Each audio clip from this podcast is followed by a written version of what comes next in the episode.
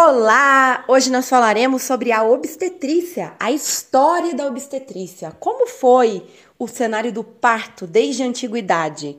E é por isso também que eu quero que vocês façam um tour pela história comigo, pensando lá nos primórdios. Vou começar em 1300, 1300 e pouco. Antes disso, é claro que houveram significativos relatos, mas nós podemos citar a família de Castela lá na Espanha, em 1300, onde era visto, se você procurar no Wikipedia sobre essas famílias, você vai ver que na descendência das mulheres, além de que ambas elas morriam realmente muito jovens, entre 20 e 30 anos, as que viviam até 50 eram realmente consideradas idosas.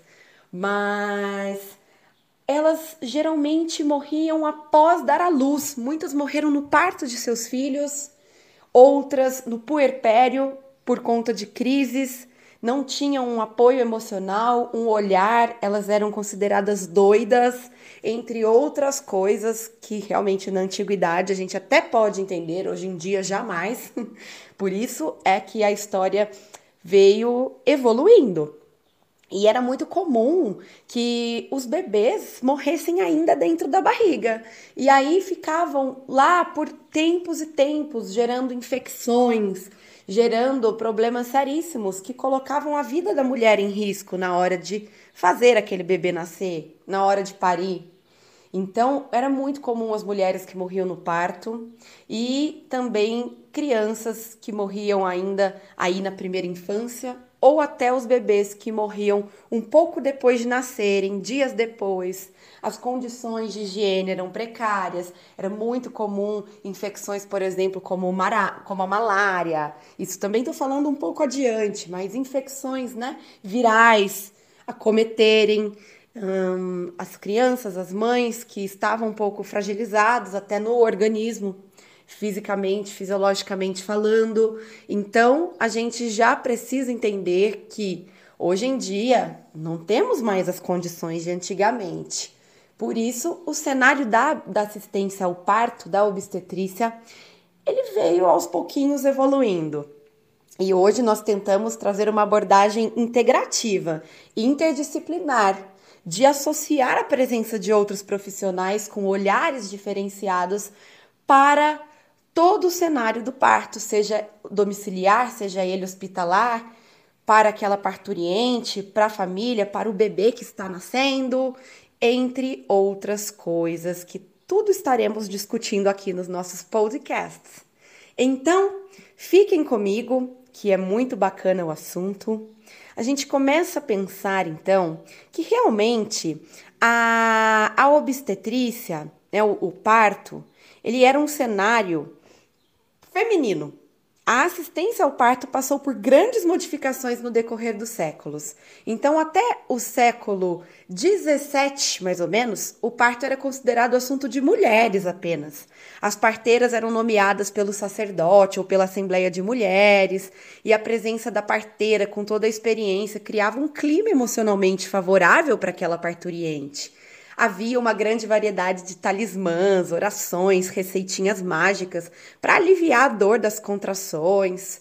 E aí, além da parteira, a presença daquela da mãe daquela parturiente era fundamental, se aquela mãe estivesse ainda viva e tudo mais, claro. Convém ressaltar que, embora tudo bem, lindo, um parto por mulheres, parteiras, havia um grande índice de mortalidade infantil nessa época. E isso não era porque o parto era com parteira, não, gente. Porque depois é muito comum as pessoas associarem a entrada do cirurgião na, no cenário de parto como grandes avanços em que reduziu a mortalidade infantil. Porém, temos anos, séculos que separam uma coisa da outra. Isso era devido às condições da época. Então, tinha realmente o alto índice de mortalidade infantil. E aí, pouco a pouco, em determinadas circunstâncias, até em viés disso, o parto foi assumindo características de espetáculo, no qual várias pessoas iam assistir, especialmente quando se tratava dos partos da realeza nas cortes europeias. Por exemplo, os seis partos de Maria de Médicis. Eles foram assistidos por um grande número de pessoas: o rei, a parteira, os médicos, os príncipes, as criadas.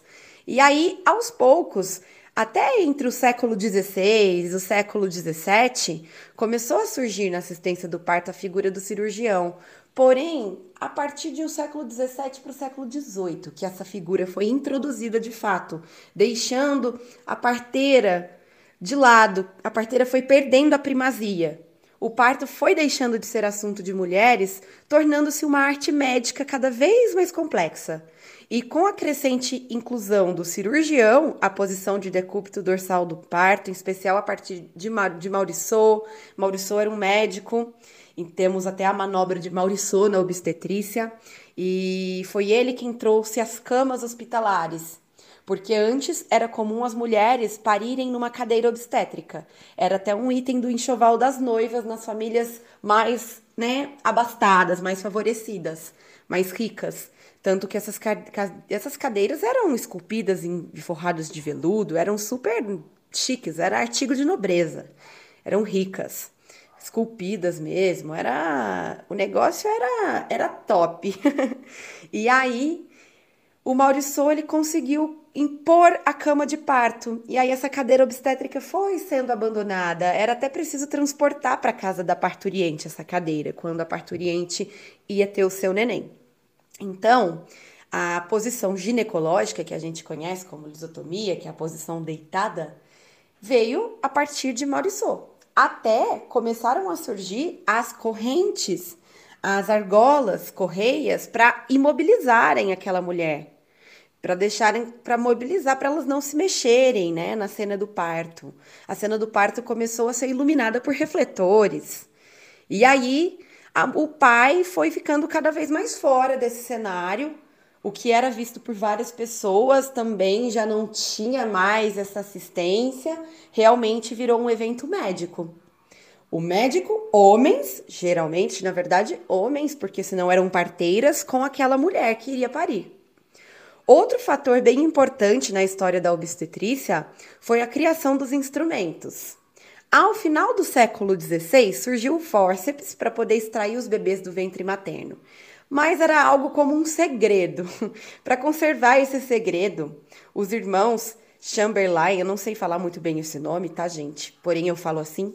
Eles exigiam que todos retirassem as par... que todos se retirassem, retirassem as parteiras, que as parteiras, se elas precisassem ficar, elas elas tivessem os seus olhos vendados, vendassem os olhos para não ver os instrumentos, que eram transportados em um enorme cofre dourado, para vocês terem noção. E aí, só em 1733, o desenho do fórceps foi tornado público pelo um livro de Chapman, e aí, usado pelos médicos na época, o, o fórceps de fato salvou muitas vidas em uma época que a cesariana resultava em alto índice de mortalidade materna e fetal, marcando o início da medicalização do parto. Ao final do século XVIII, a cesariana, que já não resultava necessariamente em óbito materno, ajudou a relegar a figura da parteira a segundo plano. Porém, nós temos em torno de 1500 um registro de uma cesariana que deu certo, tanto para a mulher quanto para o bebê sobreviverem. Era um castrador de porcos. Ele estava aflito ao ver a esposa sofrendo há vários dias com o trabalho de parto, e aí ele resolveu abrir o ventre com os instrumentos que utilizava nos animais, retirar a criança e em seguida ele costurou a incisão. Doideira, mas foi um fato isolado que deu certo lá em 1500. Por isso que a cesariana não era utilizada também nessa, nessa época. Era o parto normal. Hoje nós temos novamente, não excluindo que temos sim riscos, porque é uma cirurgia. Porém, naquela época não havia amparo tecnológico, não havia também instrumentação cirúrgica e profissionais de fato, cirurgiões, né? Até mesmo a obstetrícia não existia como obstetrícia. Então, é, o parto ele realmente era executado pelas parteiras, que tinham muita experiência, que vinha de ancestralidade e que eram mulheres. Aí a gente consegue depois pensar um pouco dessas revisões históricas da maternidade, abrindo espaço para o questionamento da existência de um instinto materno. No século XVI, na França, combinava o costume de confiar o recém-nascido a uma ama, que amamentava, que cuidava da criança durante os primeiros anos de vida. O cuidado até na escolha da ama era muito importante, porque acreditava-se que pelo leite se transmitiam traços de caráter. E aí, lá em 1780, das 21 mil crianças que nasciam todo ano em Paris, apenas mil eram alimentadas pelas próprias mães, as outras 20 mil destinadas às amas, que nas famílias mais abastadas costumava contratar a ama de leite para que ela permanecesse na casa da família. Porém, já nas classes menos favorecidas, era costume enviar o bebê para a casa da ama, distante da casa da família, onde permanecia durante os primeiros anos de vida. O fato das amas cuidarem de vários bebês ao mesmo tempo contribuíram para um alto índice de mortalidade infantil. Os documentos históricos mostram que os bebês eram alimentados de maneira inadequada, eram dopados para dormir mais, eram tratados com medidas higiênicas insatisfatórias. Por exemplo, eles não tinham as roupinhas trocadas por vários dias, eles eram enfaixados para restringir os movimentos para dar menos trabalho, embora apresentassem quase sempre os problemas graves de assaduras, de inflamações, de infecções, porque a higiene já era bem precária nessa época. Então isso contribuía ainda mais. Já o aborto, que é um outro tópico, ele teve incidência realmente no século XVIII, no qual as mulheres recorriam às práticas de aborto, abandono e infanticídio por terem os filhos ilegítimos, o que acarretava sérios problemas e era intolerável para a sociedade da época.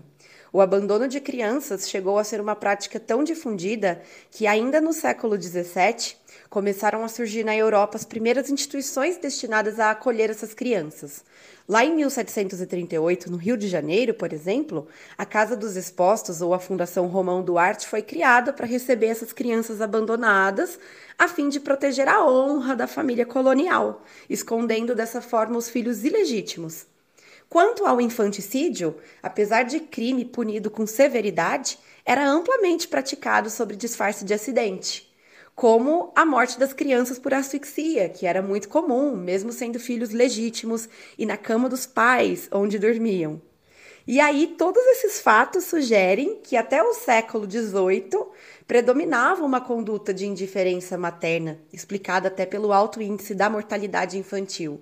Porque se aquela mãe se ligasse profundamente aos seus bebês, ela sofreria demais, dada a grande probabilidade de perdê-los então, uma, o, o amor materno não é um instinto, mas é um sentimento que, como todos os outros sentimentos, está sujeito a imperfeições, a oscilações e a modificações, podendo se manifestar com um filho ou com todos.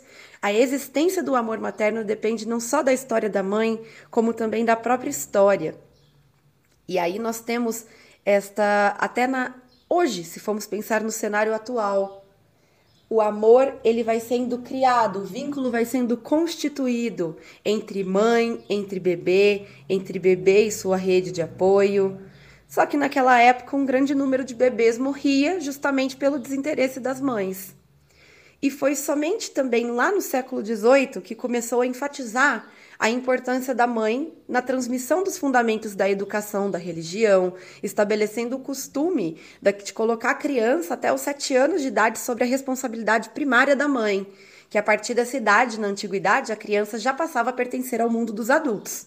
E aí a gente tem também aqui a ideia pensar a partir de Rousseau, porque o Rousseau, que é um filósofo, ele se tornou um dos mais ardorosos defensores do amor materno afetivo derivado do contato físico entre mãe e filho. Porém, ele abandonou os cinco filhos sobre os protestos da companheira. E no Iluminismo, seguindo a ótica de Rousseau, especialmente com os trabalhos posteriores de Descartes, iniciou-se um processo de intimidar e culpar as jovens mães, quando elas recusavam a amamentar, quando tinha tentativa de aborto. E aí isso, essas práticas foram consideradas condutas criminosas. Já o ensino médico, a obstetrícia, ela surgiu como especialidade realmente em 1806 apenas. A mulher passou a ser o objeto de estudo para definir o seu papel a partir da anatomia. E assim que, por exemplo, o Rousseau, em 1775, ele viu o corpo feminino como destinado à maternidade por conta da ossatura da mulher ser menor e menos dura que a do homem, a caixa torácica ser mais estreita, a bacia mais larga para conter o feto, e grandes mitos sobre ter passagem, sobre dilatação, são enraizados desde essa época até os dias atuais. O papel da mulher, ele era visto estritamente ligado à procriação. E eu convido vocês para o nosso próximo podcast. Vamos falar sobre a sexualidade feminina então, não perca e obrigada por acompanhar até aqui.